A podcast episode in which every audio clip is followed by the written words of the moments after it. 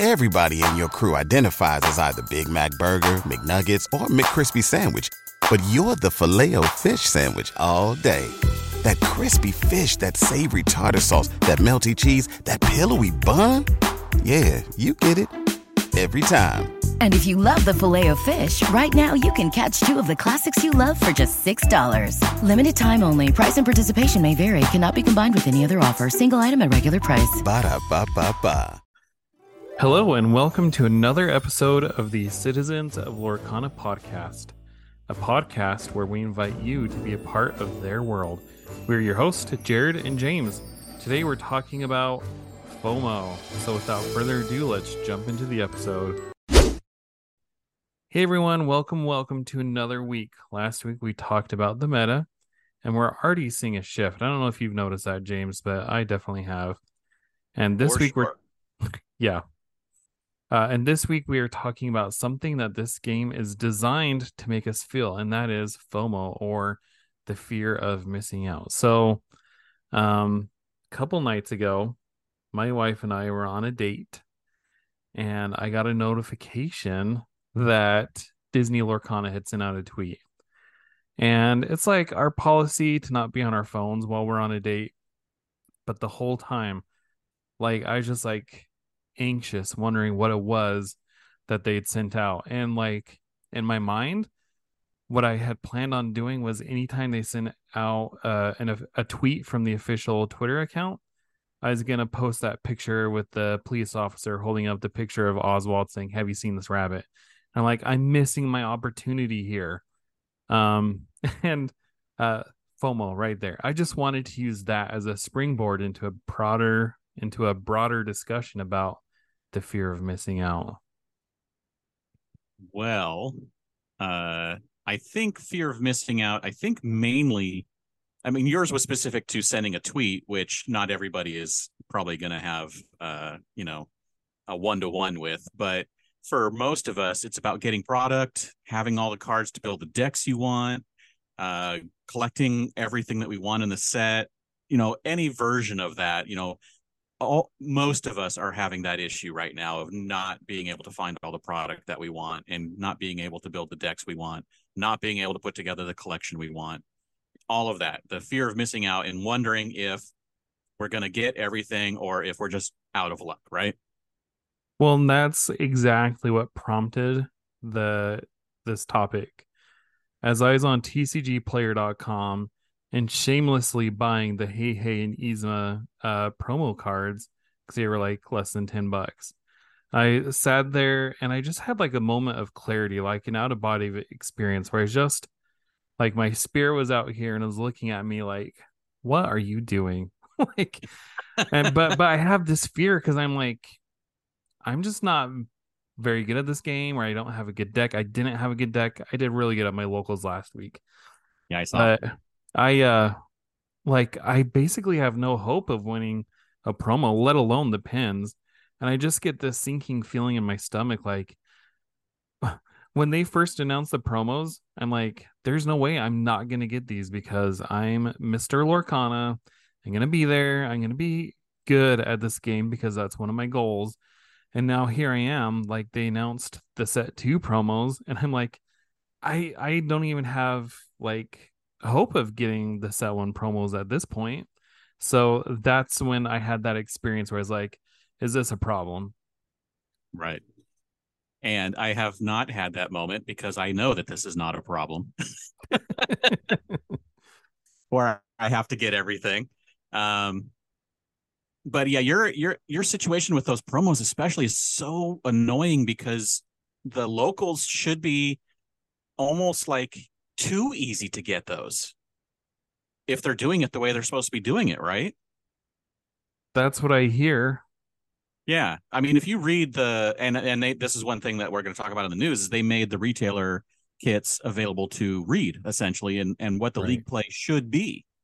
And they should be handing out those promos like every week to to players. So I stayed for the whole duration of our league night last Tuesday, and it was the end of the league. Like their league was set up for six weeks. They met two times a week, And I was like, so are they like handing out promos? And everybody's like, I don't know. So I went and talked to the guy, and he's like, no, we don't have, we're not handing out any promotional stuff today. Keep an eye on our socials. Like, oh my goodness. So how am I supposed to know? Like, I mean, I don't anticipate getting anything, but maybe I got enough stickers to squeeze out a Mickey Mouse detective card.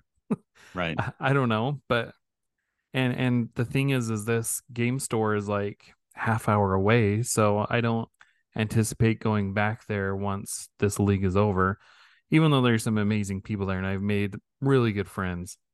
I probably should, but I don't know. That's that's crazy, because I mean, I've been to, how many shops have I been to now? I've been to uh, one, two, three, four, more than once, and every single one of them, I've gotten a promo at. Oh wow! So I think I think every single one I've gotten five promos. Rub it in. No, I, I but I'm saying that's how it should be run. I mean, they're all doing it. Like in a couple of different ways. Like one of them actually did it as a league where you got points, and at the end of the league you got prizes. And I was lucky enough to have enough points, even though I didn't go twice a week, to get uh, a Mickey promo. And uh, one of the other times uh, he was giving away a promo every week to like the top person or the top three or, or something like that, but also giving away one randomly. I think it was to the top person and one random by like dice roll or something. And another place uh, that we're going to, Kingslayer, they're giving away the pins to the top three every single time they do an event, mm-hmm. and they're giving away the promos randomly by raffle to uh, you know random people during the event itself. And an- uh, another place I go to is doing that same thing, and then another one is giving them away, I think, to the top eight or the top six, depending on how many show or whatever it is. They're giving away once they ran out of product, because they were giving away product initially. Now they're giving away promos. So every single one of them is doing something. Yeah. The uh, other place that I've been to, it's called T K Boba's. T K's Boba. Uh, they just do a random raffle during the day, but I've only been able to go there once. So yeah. My work schedule changed. I might start going there weekly though. So nice. All right. So we're talking about missing out, and that's the fear of missing out is generally a negative uh, feeling. It's It's got a lot of negativity around it. So uh, let's remind ourselves and everyone that, that our friend Heath from the Be Our Guest Lorcana told us, which is make sure that this is a game that brings you joy. So if the fear of missing out is causing you problems, as Jared had that moment of clarity, maybe take a step back and see what is causing you to not have fun in the game and change it. But we are going to... what other things that we are miss fear of missing out on? I mean, is there anything else that uh, we're we're afraid we're missing out on? I actually realized this last week that I've, after, you know, the initially not feeling like I was getting any product, I realized after that one score of all those troves a couple of weeks ago, and then a few other times where I've been able to get a few packs here and there, I'm twenty cards away from finishing my playset collection. And that, you know, it took a lot of trading and a lot of packs and all that kind of stuff. And I think I'm like only about seventy cards away from the foil set, which sounds like a lot, but it's not. I mean, it's not really. Um, and I just had to take a second like you did and be like, I, I feel like I should be going to Target every day. And I feel like I should be hunting stuff down online. But I realized that I didn't need to. I mean, I can still look, but I didn't need to make it like the number one thing I'm doing that day, where I'm like, okay, do I need to go to Target at lunch and hunt down the stalker, the the the vendor who is stalking the this area, and wait in a line with ten other people, like I actually did do one day last week and got technically nothing. Um, I made it up there when they all the packs were gone and there was like a starter deck left, and I'm like, well, it's a Ruby Emerald. I already have like at least three of every starter deck. And I'm like, so I grabbed it and I'm like, I turned around and there were still two people in line who hadn't weren't going to get anything. And I'm like, well, I don't really need it. Do either of you guys need it? And one guy's like, well, I haven't gotten that one yet. And I'm like, well, here you go. And I handed it to him and he went off Aww. and bought it. which was, you know, it's, you know, I, it's either spend money and buy a pack or someone who needs it gets it. Right. Yeah. And so I was like, okay, fine. So I was off to the side and I was like typing something on my phone for a second. And another guy walks up and he's like, hey, you know, I just wanted to repay the favor. And he handed me one of the packs. He was like one of the first people in line, and they only got two packs. They were allowed to, to, to grab two packs. And he gave me one of his packs. Wow. And he's like, here you go. I was just paying it forward. And I'm like, wow, that was so nice. So, and it's funny because I ended up actually playing against him at an event at a shop I went to for the first time. Uh, I played against him during the event, uh, which was pretty cool. I uh, can totally relate. Um, I actually acquired my last card needed to get four of everything. Wow. Uh, at my locals. It was a Rapunzel. Nice. But even still today, like I mentioned, I started a new job and it's right across the street from a Target and a Barnes and Noble. And I still went in to look at both locations. And like, I haven't been able to go out and do the, you know, check Targets and Barnes and Nobles um, because I'm always stuck at the airport uh, where I used to work. And I just have that feeling like I was missing out. And I don't know. It's crazy. But, but you know, we have to, I, like I said, we have to just step back and realize that, you know, we're just, it's, it's the, it's the fun of collecting. It's the chase of opening packs and seeing what you can get. It's the satisfaction of completing a set. Like every time you get something that either finishes a portion, like, you know, I'm done with steel, or, you know, I finished four of everything I need for this particular deck I wanted to build. Every little bit of that feeds that. And you just got to make sure that you're paying attention to that and monitoring it and making sure you're not uh, going overboard. I got so desperate to crack packs that I bought a Pokemon Elite Trainer. Oh, I know. Box. I saw. Did you buy a, the one you bought that you got all that awesome stuff in? Yeah, it was a pretty yeah. sweet. Yeah, he got. Some, Jared got some awesome Pokemon stuff, man. Got two of like the best card in the set. Yeah, two yep. in one E T B. Yeah, that's crazy. It was anyway, it was a rush. It was. I bet. I bet. Okay. So what else are we talking about today? So what did you do? For today's pod, we did something we've never done before. Um, we actually asked listeners questions on Twitter, and we got a lot of responses. So we're just gonna read through. I mean, I don't even know how many there are. There must be like twenty or so questions. There were like yeah, twenty to thirty questions. So we're going to do our best to uh, read through these and answer them. And maybe we just like take turns reading okay. questions. Okay. So this one comes from our good friend, Eric Schweitzer. How long do you think you can keep up with the need to collect full play sets for each set? What about promos and pins? And I even responded to him on this one, telling him that story about me buying those promos off TCGPlayer. I honestly don't know. I'd like to say that set one was the only set that I feel I need to get everything. But as we're getting set two coming out, and I see all these cards and how amazing they are, I want set two now. And maybe like I'm not dead set on getting the, the promo pins, but I definitely want one of each of the promos. So that it's a hard thing to say. I will say this. My only other experience with something like this was I played Pokemon Go, and that controlled my life for like five years. I had to get every single exclusive event Pokemon. Like I was always out there playing until one day I was just like, why am I doing this? I don't know if that's what's going to take for me with Lorcana. um, I'd like to think that I can have a healthy relationship with Lorcana for many years to come, though. Yeah. And and for me, I mean, I, I've mentioned it many times where I have this collector personality where I have to get everything. So for me, I'm going to be, keep trying. I, I want to collect as much of this as I can. Now, am I going to get five of everything and a foil set that of uh, like I'm doing for the for the first chapter? I don't know. I may be okay with getting four of everything, you know, just getting a play set of everything and just keeping the best one away and only using it if I have to. In uh you know, maybe the legendaries I'll be like I can only get four, but everything else that's easy to get I'll get five. Um maybe I won't get the foil set every time. I don't know. Uh, I, I just think it just matters. To, it just depends on how how much I'm spending, uh, how much, you know, how much time it takes out of everything else that I want to do.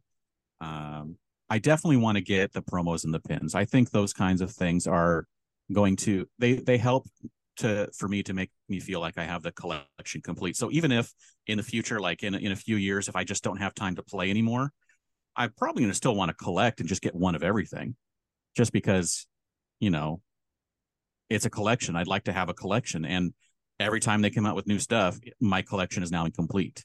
Um, so, yes, it's going to be difficult, but I think I can manage it to where I'm not like, I mean, I was crazy enough thinking maybe I'll get like, I'll get like French cards and German cards and all that. And I'm like, I, I remember that.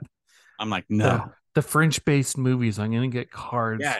from France of those ones. I, I still might get something like that, but it'll be like if they show up and they're like in front of me and someone makes it easy to get them. I'm not going to go out of my way because it's taking so much effort to go out of my way just to get what I, you know, the basics of finishing a set, you know, that kind of thing. So, yeah, I think that's where I'm at is I will I think I will be hopefully cognizant enough of what's happening to be able to alter what I'm collecting as it becomes appropriate. And and what the wallet can handle. I definitely right. want to get at least one of everything. That's that's yeah. my yeah goal going forward. Like and maybe not four set. Of everything, right? And play everything I want to play. Decks, right? Yeah, yeah. That seems like a pretty smart way to go. I mean, if as a collector, if you get one of everything, you're done. You can you can call yourself done if you get one of everything. And then if you're playing, just add some stuff to for the for the decks you want to play. Yeah. All right, so uh, the next question is from the Card Captain, uh, and he asks, I still have FOMO and still try to look for Lorcana in the wild. I'm pretty sure you'll cover this, but I was just wondering if Ravensburger will print more first chapter cards.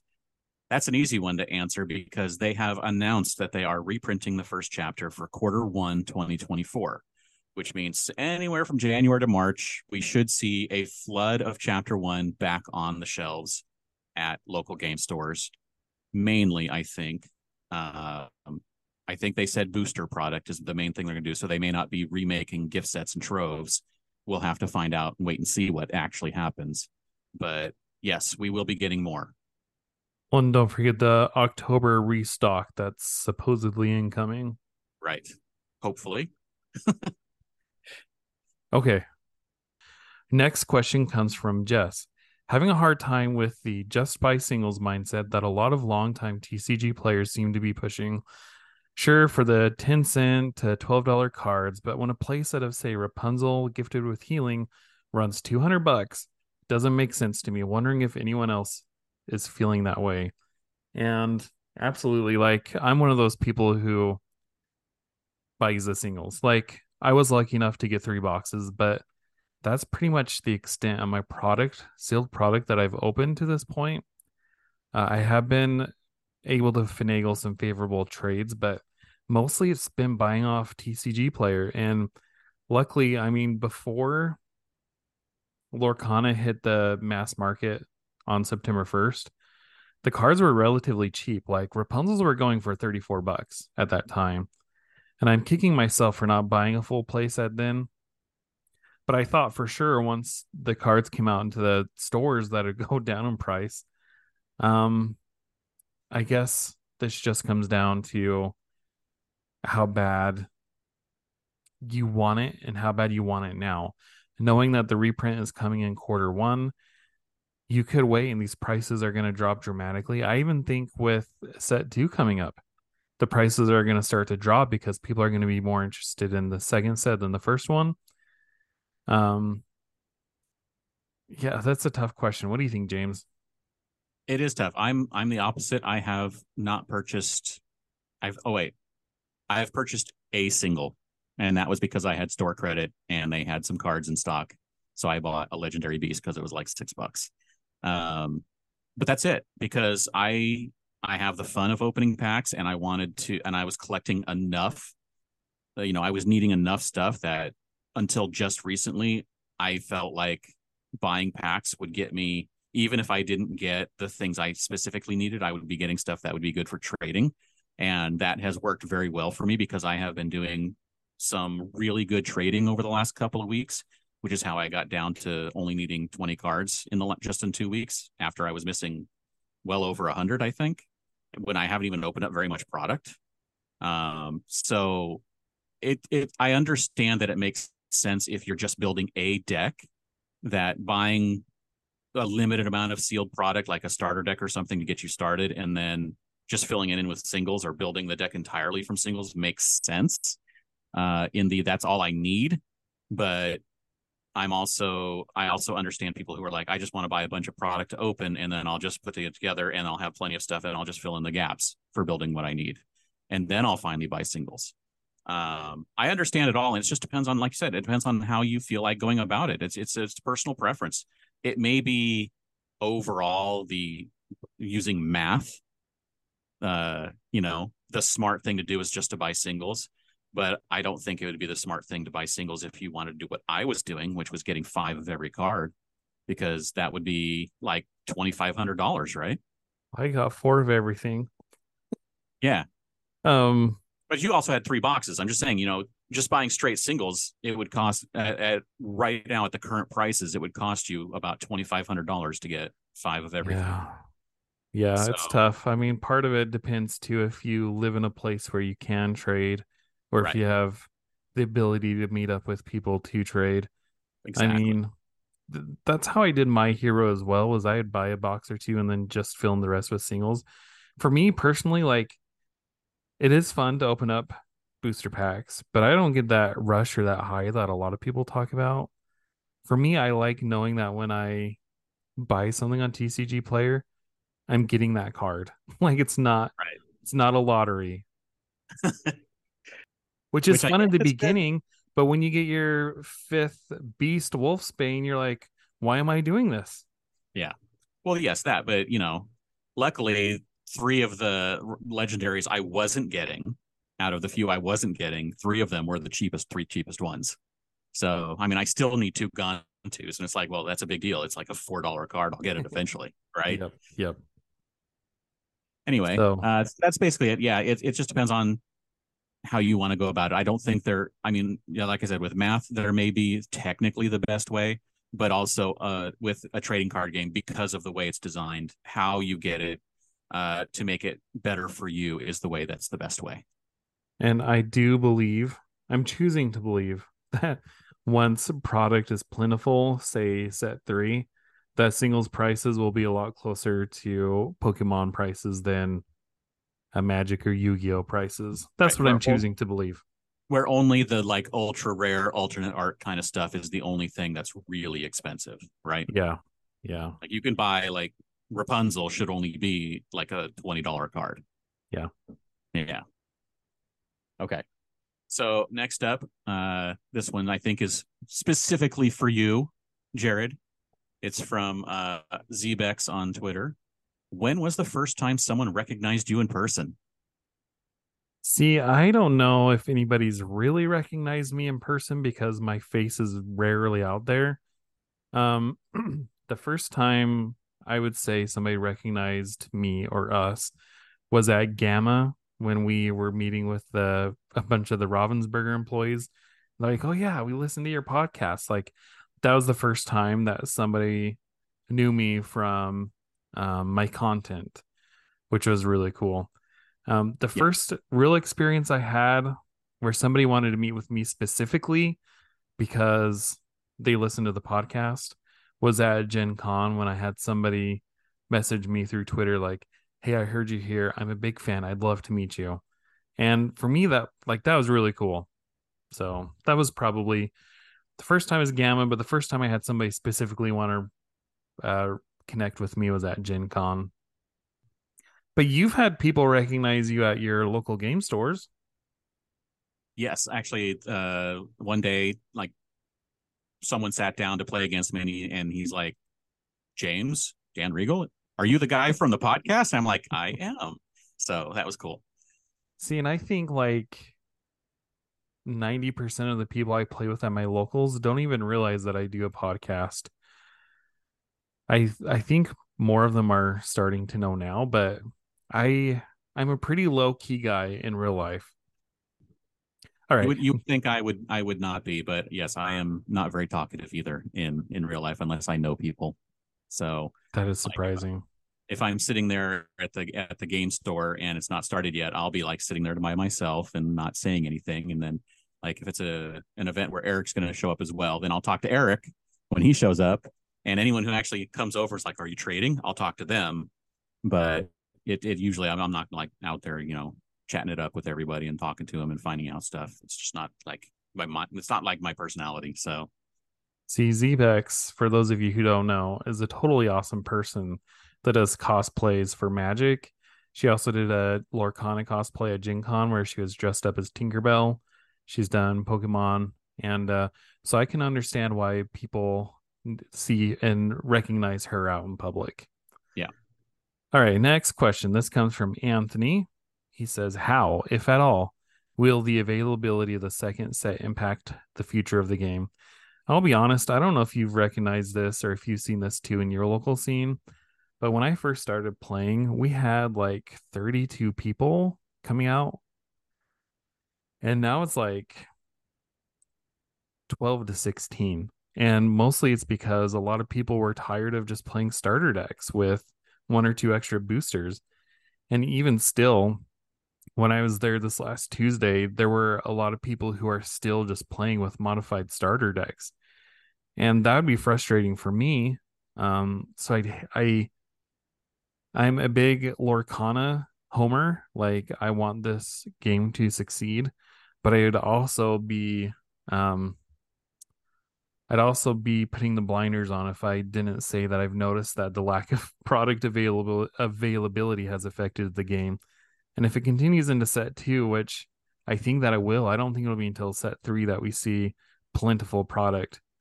Who knows? Like, I think the core will still be there. I think there were always like the people who are still playing now, I think are going to be in it for the long haul. I just hope by the time more product is available, like, there's something that brings those people back in. Right.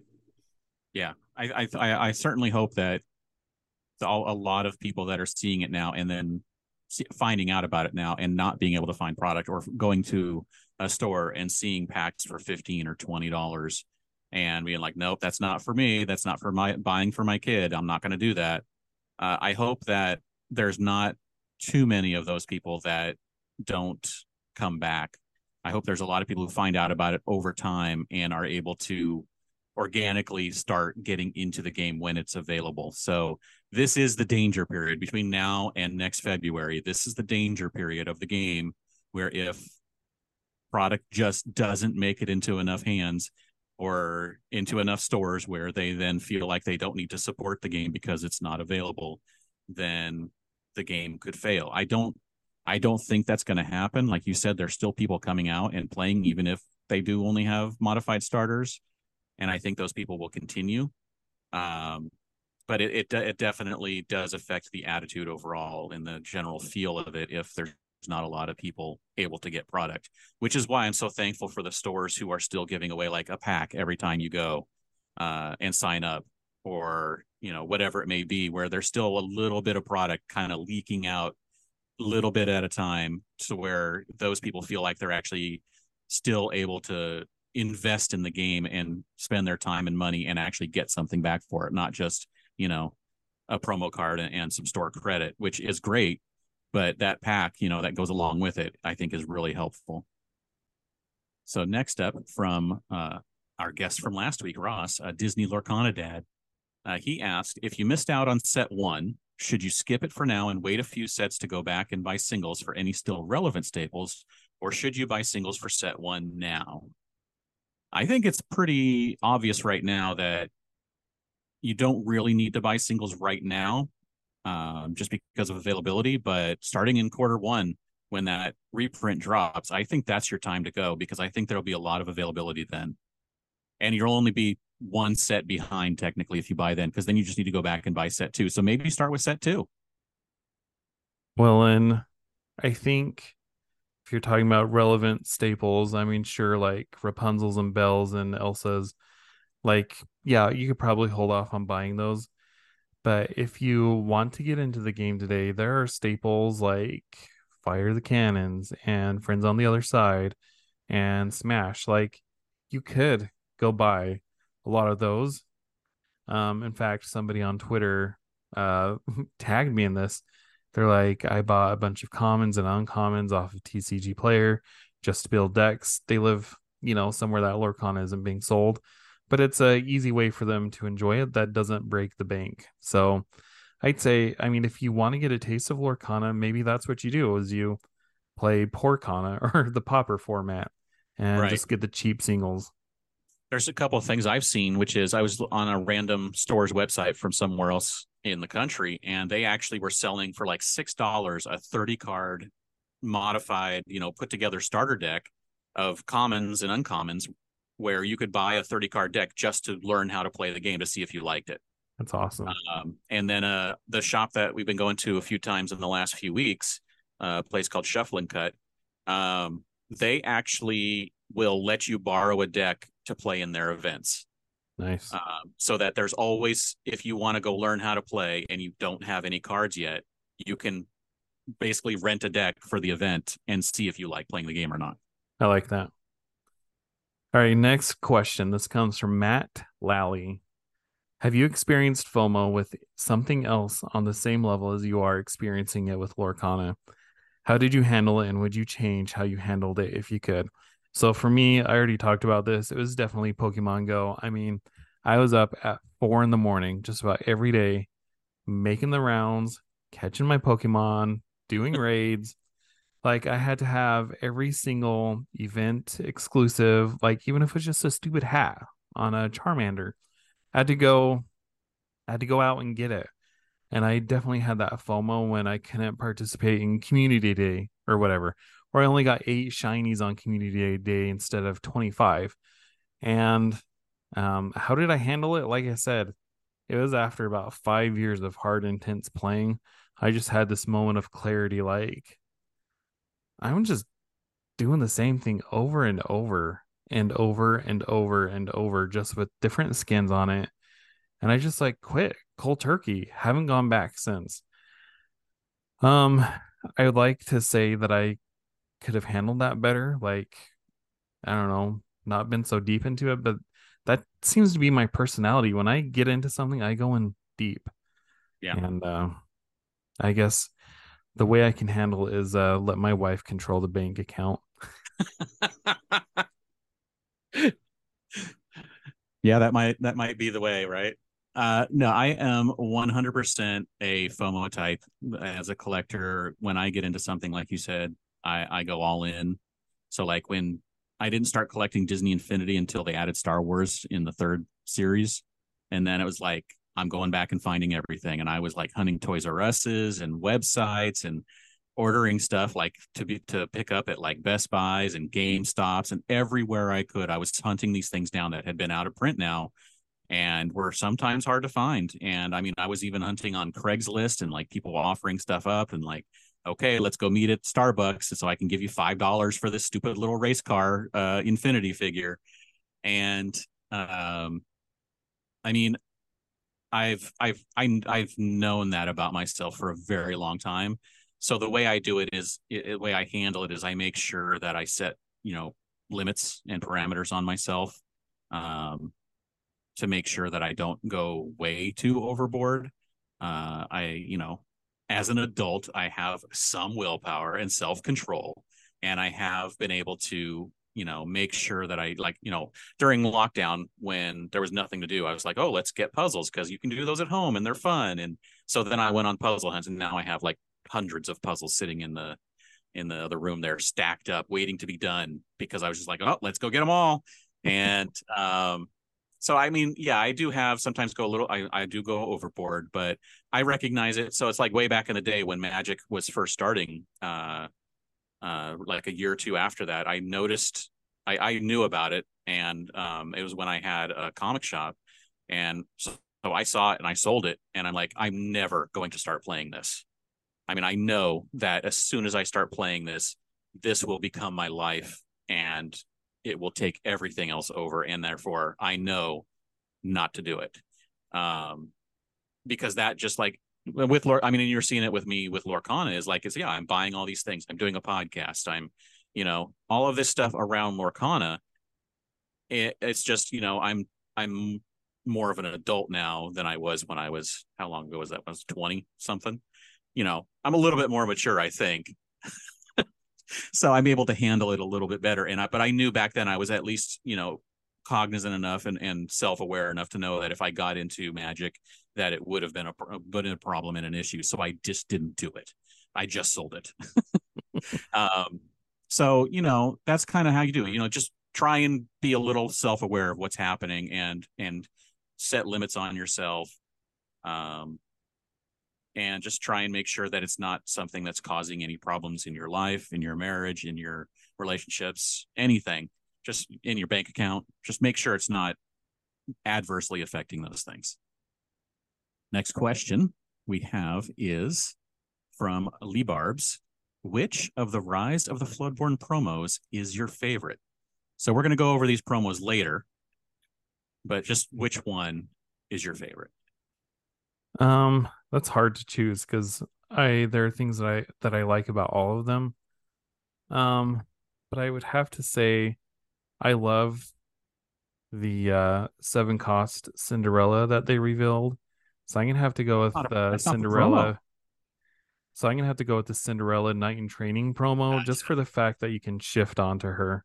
Right. She's a two cost. I mean, the big Cindy doesn't shift until like turn five. So maybe hold on to her until turn three or four, um, just so she doesn't get cleared out. But I, I do like her for that reason. Plus the art. I love the art on that card. They're they're killing it with the art in this set, aren't they? They Just, really are. I mean, it's not it's not like set one was bad. I mean, it's set one was awesome. And it's like, look, let's just keep making everything awesome. So, yes, uh, I'm going to, you know what? I really don't know which one. I'm having a problem, too, picking a favorite. Um, I'm just going to have to say uh, Robin Hood, because that's some pretty epic art right on yeah. that one. And they yeah. all have look like they have really cool abilities or just, I don't know. They all look awesome. Okay. Next question is from Zane Smith, double oh seven. Do you want to see Disney Park cards? Why or why not? Uh, one hundred percent yes. I would love to see cards themed around the Disney rides or the characters um, in the rides, like the uh, Hatbox Ghost and mm-hmm. um, Pirates from the Pirates of the Caribbean. I think that'd be so cool. Um, Now, yes. If this question is asking, do I want to see like cards you can only get specifically at Disney parks? No, I don't think so. And I don't think that's going to happen. At least not right away. Maybe, maybe in a few years, they'll do something like that when the game is established and they have to find new ways to, uh, you know, uh, jazz up the, the fan base a bit.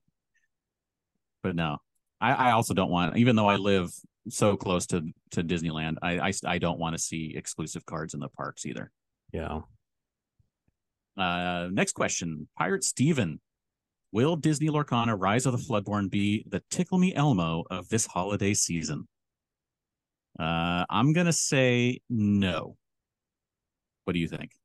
I have a reason why, but what do you think? So I'm gonna say, um, context here is is dependent, like. In the T C G space, yes, Disney Lorcana, Rise of the Floodborne will be the Tickle Me Elmo of the holiday season. You will not be able to find it anywhere. I'm already convinced. But if you're talking about toys in general, probably not. Yeah, it's T C Gs are still not, uh, you know, super mainstream. Yes, there's a lot of money to be made, but I don't think that they would hit uh, everywhere like Cabbage Patch Kids or Tickle Me Elmo did uh, at the times when they, and Beanie Babies, you know, they were everywhere. And I think trading cards probably have a little, little ways to go before they are everywhere, which Lorcana may be the thing that helps get them there. Yeah. I mean, and Lorcana will definitely be like among the worst examples of product shortages that we've seen probably since COVID with all the Pokemon cards. Yeah. Um, it's going to be a hot ticket item. So I totally understand what this question was asking. Yeah, it's yes, it's going to be impossible to find, more so than now, because not only do you have the same level of everything as for set one, but then you have the added layer of everyone who joined since the introduction of set one uh, in the last month, and all the people who now know that, unfortunately, there's money to be made by finding it and then reselling it to people who really, really, really want it so bad that they're willing to pay anything for it. And that's what happens at Christmas time when, you know, when their kids are asking for it and they just have to get it for them for Christmas. There's your there's your problem. So yes, that will happen. The next question is from Riddler Man Gaming. Do you think the FOMO was artificially created by underproducing the product and not clearly communicating the reprint plan and distribution plan with their fans, thus creating an environment enticing scalpers to enter the scene? Um, so I will say this. I think this question is implying that there was some malicious intent on behalf of Ravensburger. Um, while all, a lot of these things are present, that the product was um, not clearly, like the distribution was not clearly communicated, the reprint plan wasn't clearly communicated, and all those things like led to that environment. But I don't think it was done through ill intent. I think it was just like, I mean, I mean we've talked about this before. Ravensburger only had so much capital to print set one and set two. Like, they, no matter how long they waited, they weren't going to get any more money. So they had to make a choice: go forward with this, or like wait for, you know, winning the lottery so they could put more money towards it. And they went ahead and printed it because this was going to be how they fueled their engine for the future of the game. Now, I will say this. I wish, I wish, wish, wish, wish, wish, wish, wish that Ravensburger was a lot better at communicating. Like, it has been very frustrating. and and a lot of these times I'm just like, why? Why can't you tell us what conventions you're going to be at? Why can't you tell us about X, Y, or Z? Like, I just don't understand it. And I do wish that they were better at that. But uh, no, I don't think there's any ill intent on their part. No. And, and as a lot of people have said, you know, over the years with trading cards, is that overprinting is almost more of a death knell than underprinting. So, um, you know, things sitting on shelves being unsold really doesn't look good and affects the game possibly more than it not being available and people wanting it. And so, you know, if you combine that with making the decision of where are we going to spend our money, they're going to spend their money on printing set one and set two in a quantity that will hopefully be hopefully close to enough, but obviously was nowhere near enough. But that's just a decision that, you know, is there's only so many metrics they can measure yeah. and have and things that they can do to know what that number is without having a product that's already on the shelves that now they have sales to know what kind of things they can do. Finding the Goldilocks zone for any new product is difficult, yeah. let alone something that was going to be this massive. And and we still are unsure because of all of the uh, the people who are reselling and buying just to resell. We still don't know really what the demand is from the people who actually want to play the game and collect the game. Like, how many people are getting it from those people at at higher prices? Uh, how much more would they buy if they had if they had that much extra capital to spend on it at closer to retail? It's like, true. Instead of buying three hundred dollars or four hundred dollars boxes, if they were able to buy one hundred fifty dollars boxes, would they be just buying that one box they bought? Or would they be buying two to spend the same three hundred dollars? Yeah. So we don't know what the actual demand is because of all the variations in pricing. All right, so next up, we have from Mister S. Do you think it's possible we see a power creep in the second set? If so, what does that mean for the game? Will this game be more of a collection type card game or a game to play type card game? What is the best move for Disney, well, Ravensburger, not Disney, to put this card game on the map big time? That's a lot of questions. So will there be power creep in the second set? Yes. Will it be significant? No. There will be some power creep because every set has to have something new, and it may be some kind of power creep where things are a little bit more powerful, or there's a new keyword that is a little bit stronger than current keywords. So I think that, yes, there will be some power creep. So that, what does it mean for the game? Just that the game is growing and expanding. I think that's all it really means. What do you thought? What are your thoughts about power creep? I mean, I'm not a seasoned enough of a T C G player to really speak to this. I sometimes wonder, because I've seen people on Twitter talk about uh, set two having power creep. And I just wonder if it's more of a perceived power creep, because you have things like resist that, uh, you know, is a new ability, but it nullifies a lot of uh, damage dealing cards like grab your swords. Like, is that technically power creep? I don't know. I think maybe it's just a new mechanic that they introduced. So I- I'm going to defer on this one because I just don't have the experience to really speak to it. Plus, we've only seen, what, less than twenty cards from yeah. the set? So there may be new keywords that uh, resist, resist, right?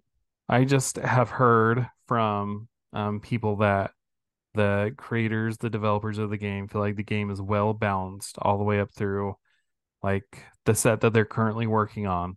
And if set one is any indication of what they consider balanced to be, then I feel I feel comfortable about that. Yes. Yeah. So but but power creep is there because, you know, you want the fresh new stuff to be, you know, cooler. You know, it's just like a, a sequel of a movie always has to go a little bit further, but be kind of the same thing, but be a little bit flashier, a little bit more bombastic. So I, I just don't think that power creep, even if we do have any power creep, it's not going to be a large amount of power creep that just ruins everything in the second set. I think if you go three years in the future with set twelve and then you compare it to set one, I think the power creep will be much more noticeable, mm-hmm. but it's going to take a lot of time to get there and there'll be a lot of things happening in between. So I think it's not really going to be an issue. Um, as for the other questions, whether this will be more of a collection type game or a card or a gameplay type card game, honestly, I think it's going to be really close to fifty-fifty for both. I do too. Because this game is so much fun, and everyone that I've been talking to at at the uh, stores uh, when I've been playing, they're all having fun. They're all enjoying building decks and playing the game and figuring things out. And everyone is also really having a lot of fun collecting. Uh, who is, you know, able to do trades? It's like it's just been it's been a really good time doing all this. And I think that there's going to be a lot of collectors who come in this just for the collection aspect. But I think there's going to be a lot of people playing this game as well. What is the best move to put this card game on the map big time? I think it's just simple. Continue what they're doing because, as I mentioned, it's fun and it's collectible. So just get it into people's hands. That's the biggest thing they can do is to get it into people's hands and make sure people know about it.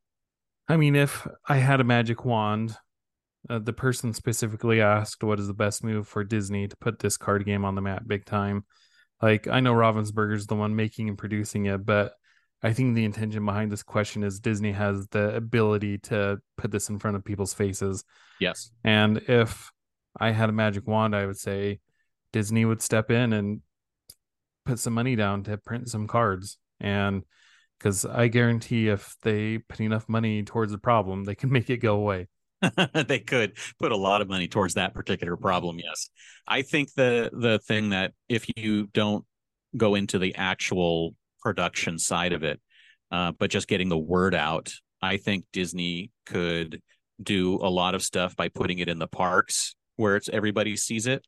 Um, and uh, putting something on Disney Plus, like do that behind the scenes documentary or make, I mean, this may not happen for a while, but when there actually is finally uh, a actual official Ravensburger tournament where, you know, a big tournament, put it on like Good Morning America, you know, do a, do a segment on Good Morning America, do something where they stream it live on the Disney YouTubes or maybe even on Disney Plus, like they do for some other things where they're live.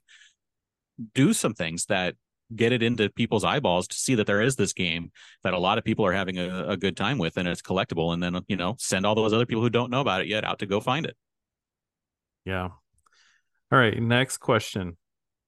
Richard Hudson, what card from chapter one didn't live up to the hype? And second, what card that you thought was a stinker has turned out to be decent? So Uh, I'll, let's just answer the first part. The card that I think didn't live up to hype from chapter one, it pains me to say this because this was my profile picture for a long time, but it's Mickey Brave Little Taylor. He just hasn't seemed to find a home in any of the Ruby decks. And uh, he was such a hyped up card, of course, being the promo from D twenty-three. Uh, I mean, and you could point to the cost, but Maleficent, Monstrous Dragon has found a home. It's just like, it's a great card, but it just hasn't lived up to the hype. Yeah, it's unfortunate. I mean, it is the only four lore card uh, that's out there. So, you know, you'd think that people would, I mean, I've seen it used and I, I've used it a few times, but it's not like necessary to the deck for, you know, for winning. No, it's so, not a card that you really build a deck around. Right. Um, I don't know. I don't know if I really can think of any others that everyone was super, super like gung ho about, or or I was, where it was like, you know, I must play that card. Uh, that just like fizzled. I, it was, I don't know. There really wasn't really anything like that. I mean, so I don't think so. And then as far as the second one, I mean, the one that automatically comes to my mind is Magic Mirror. That card got so much grief when it first came out. Yes. But it's actually been a banger of a card. If if we're actually, yeah, I agree with that. That one is it definitely uh, changed a lot of games and been very essential. Um, going back to the other one, one that I think was, for me, was like the most, I want to know what that card is for hype, was when we got the art for Hakuna Matata. Yeah. And we talked about it so much, and it just ended up being like, I mean, I use it in my deck, but mainly because I want, I need a, I need a song that's inkable. Yeah. And, yeah. you know, that's really the reason it's in there. I think I've used it for healing, like in one game once. Um, so, you know, it's, I think that's the one for me that like the art was like, okay, this is awesome. Let's talk about it. What could it be? And then, you know, it comes out and it's like, well, it's, it's basically filler. um, a stink. I think I'll have to agree with you on Magic Mirror being a stinker. Everyone, everyone just was like so down on that card. And yeah, so there we go. All right. Uh, next up for the question from Ragnarok, the Sun Puncher. Uh, This one's for you, Jared. If another Flounder card is introduced, how would you deal with the crisis of trying to decide a favorite? You know, it's like anybody who's a parent will tell you, you can't pick a favorite. You have enough love in your heart for all of your children. And uh, I mean, I'm certain that that's what will happen when the inevitable Floodborne Flounder comes into play. Yeah. All right. So next question from forty car to pick up. How much do you think support for Porcana events would help get people who don't have product to participate? Also, thoughts on use of proxies, max eight to ten in events. We've done proxies and it helps a ton. Haven't done Porcana yet. So Porcana, for those of you who don't know, is a type of, it's a format of Lorcana where you just play with commons and uncommons. So it makes the game really accessible, especially right now where there's just a lot of bulk and not a lot of legendaries. I think it'd be great. Like people, like if you get people to play this game, they enjoy it. Um, as far as proxies, this is a tough one for me because Ravensburger released a, a policy guide where they said stores that allow proxies would be in trouble, like potentially even losing their organized play status. So I mean, personally, I think right now in this environment, proxies should be fine. But uh, I could see why stores would want to try to avoid that. Yeah. Yeah, I, I think the other thing that proxies do is it, it does even the field um, for everyone to be able to play whatever the best decks are. Uh, so I think that's the good part of it. But I think that... Uh, I, I don't know. I think it just may rub peep some people the wrong way if there's like actual pricing on the line when proxies are involved. I don't know. It's it just seems it seems like it's really loaded with a lot of issues. Um, but if it's just like getting people in to, to learn the game, then yeah, do whatever you can to get people to learn the game uh, and have some fun with it. uh, Porcana, or I think some people are trying to call it like Street Rat, I think is another name someone called it for the format, which is basically just, you know, cheap decks, you know, with a bunch of cards that are like no, none of them worth over a dollar or whatever. Um, I think that those would, would also be a very good way to get people in to play the game and be able to walk home, like go home with a, a deck they spent ten dollars on or something and be able to play whenever they wanted after, after the event. I think that would be pretty cool. Uh, next up from Drew, just decided to get into the game after scratching my head over it since demo events. So you may have already spoken about it in an episode I haven't listened to yet, but what are your thoughts on Dinner Bell specifically? Broken, fair, or unplayable? I'm not going to say this card is broken, but uh, I think this card is, card is definitely above fair. This is going to be a really, really good card. And if I'm playing Ruby, I will be playing this because it has the potential to be a really powerful draw engine. James shrugged his shoulders for those of you who can't see. Yeah. Again, this goes back to us both being like relatively new at playing T C Gs.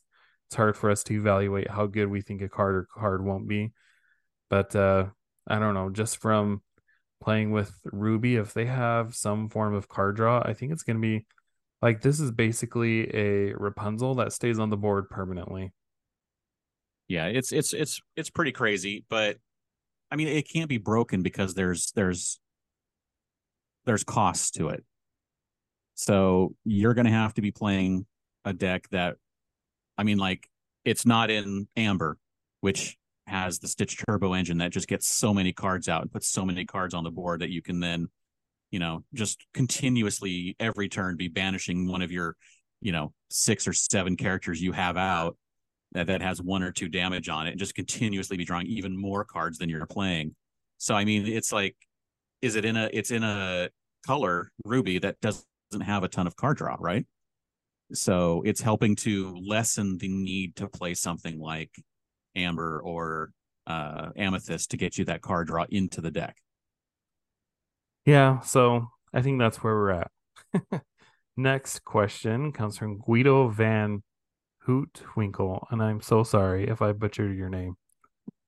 Uh, I heard you guys mention the Black Cauldron. That would be fun to feature in Lorcana. Agreed.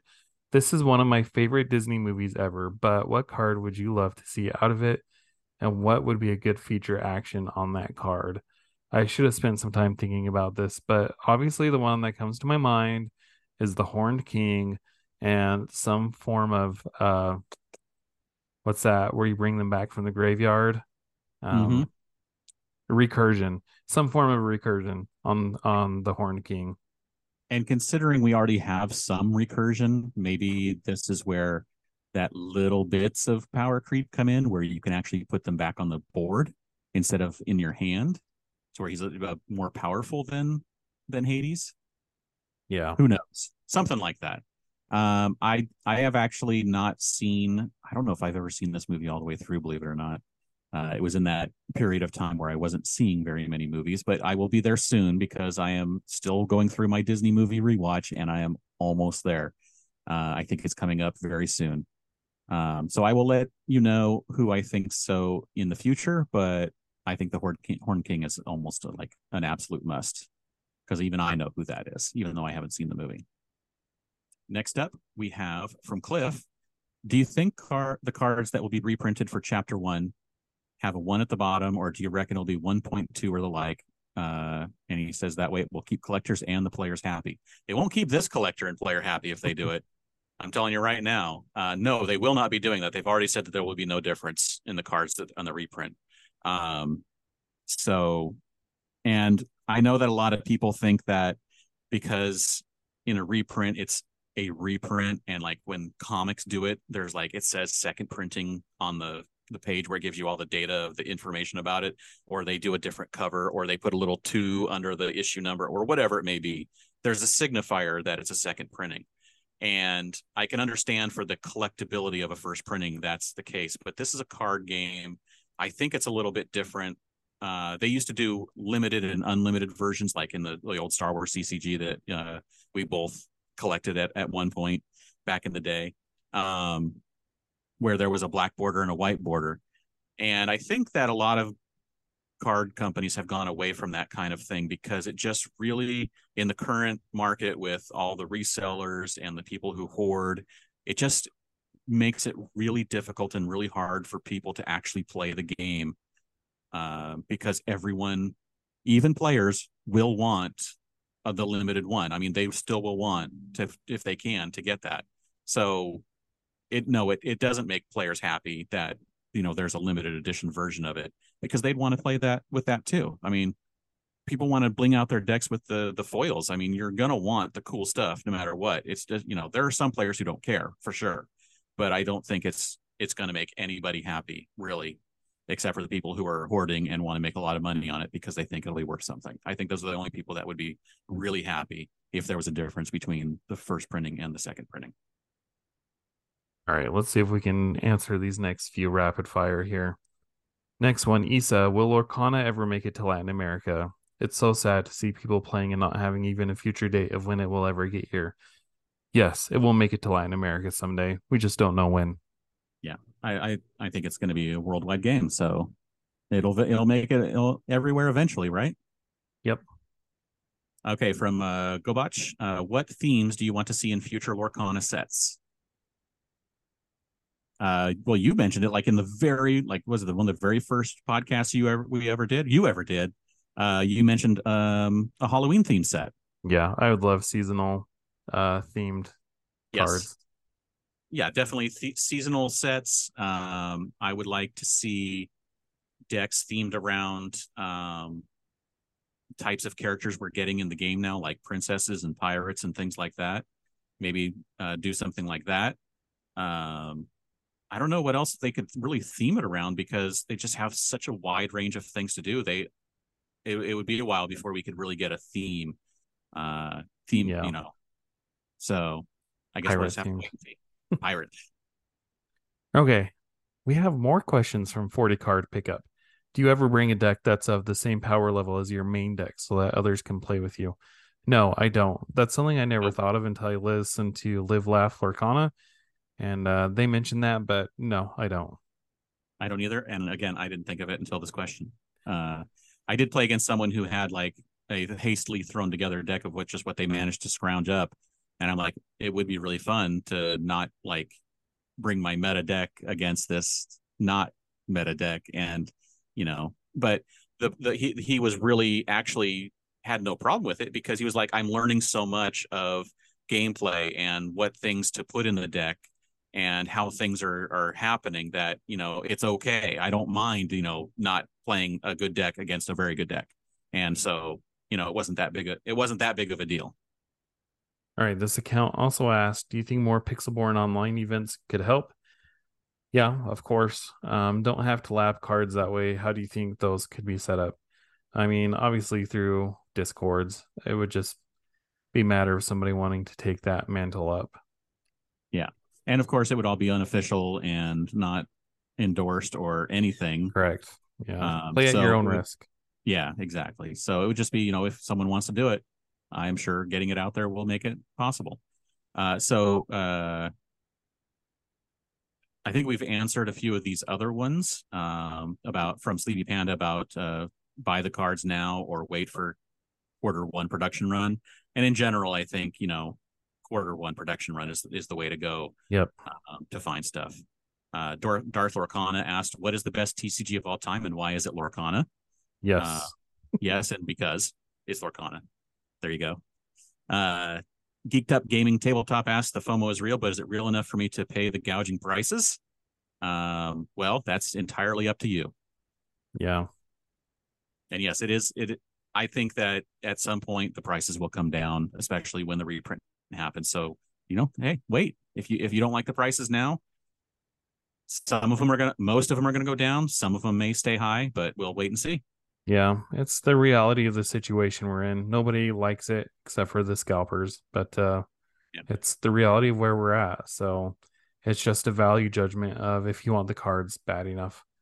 So our last question comes from Winston Smith. Do you think Ravensburger will meet demand with Floodborne, or will it be the first chapter all over again? I personally think it's going to be the first chapter all over again. I Me think too. They placed orders for set one and set two probably at the same time. Now that set one has been placed, I think they'll have the money to print set three more widely, but I think set two is going to be more uh more of the same. I think because they're doing that Disney one hundred gift set, that they may print a lot of that to get stuff out there, especially into parks. I think mm-hmm. that's going to be, I'm hoping that that's going to be much more widely available than the gift set from this first run. I'm really hoping, because I think that was their thought doing that, was getting it into Disney collectors' hands and uh, into that sphere. So I really hope that they print that more. So that one, maybe. But who knows? Overall, right. I think it's basically going to be this. Let's do some ending segments. For the Lorcana lexicon, I'm going to cop out here and say is fear of missing out. FOMO. We've been talking about it all day. Yes. There you go. That was easy. All right. Let's talk about some cards. New cards. You take the first one. So the first one is a one cost on Emerald, Flynn Rider, Confident Vagabond. He has the Minnie Mouse and Olaf stat line. He's a one one three that quests for one lore. He's a storyborn storyborn hero prince. I love a good fan club, but could they at least try to get the nose right? And there's a like five images of Flynn in the background. As many people have noted, there's one of them is his prior card as a wanted poster. And then there's another one in the middle that looks like, who knows, maybe it could be a Floodborne version of him. Yeah. That's really what it looks like, because three of the posters just look like wanted posters with actually wanted printed on the top. But those yeah. two, the one with the card is just all art. So there's another one that's all art. So, yeah, that's kind of a clue that I think it's going to be another card. And then uh, next up, we have in Sapphire, a two cost, uh, two, three inkable uh, Cogsworth Talking Clock, Storyborn Ally with the ability. Wait a minute. Your characters with Reckless gain the ability. And I said the ability, but it gains, in quotes, exert, gain one lore. And he also uh, has one lore on him. This is pretty crazy, right? Yeah, I think so. So if you have some Gastons or Maui's out and there's no one to attack, but you put one of him out, guess what? They can gain a lore. But yeah. this isn't exerting and questing. This is exerting with an ability, gain one lore. So anyone who readies characters and says they can no longer quest, guess what? They can still do this. Yeah, that's pretty awesome. Pretty big deal. And it's just an uncommon card. Yeah. And at two cost. Yeah. Yes. Next up, we have Old Man Cogsworth. He's a five cost inkable Cogsworth Grandfather Clock. And I just love this card so much. Mm-hmm. He's a... Like, I love the art of it so much. He has two willpower, sorry, two strength, five willpower. He's a Floodborne ally. He has shift three. He has ward, and his ability says unwind. Your other characters gain resist plus one. Damage dealt to them is reduced by one. He quests for two lore. But I think this is a card that you probably don't quest with until you're about to win. Yeah, and remember that based on uh, what they've uh, said, any ability that has the plus means it can be stacked. Stacked, yeah. So if, let's say, your Cinderella has a plus resist to plus two, and you put down a Cogsworth plus one, she now has resist plus three. Yeah, that's pretty bonkers. Crazy. Uh, yeah, I'm, I can't wait to see what kind of decks people are going to build now with just with these few cards that we see. I mean, and there's so many more cards to come. Uh, we have. Uh, uninkable two cost in Emerald called Bounce, uh, action card. It has Tigger and Rue on it, and it says return chosen character of yours to hand to return another chosen character to their player's hand. So it literally is Bounce. I love that they yeah they named a card after uh T C G lingo. This is pretty powerful. I mean, there are abilities that you can play on, that you can get on play. So you can bounce one of your cards, one of your characters that has some damage on it.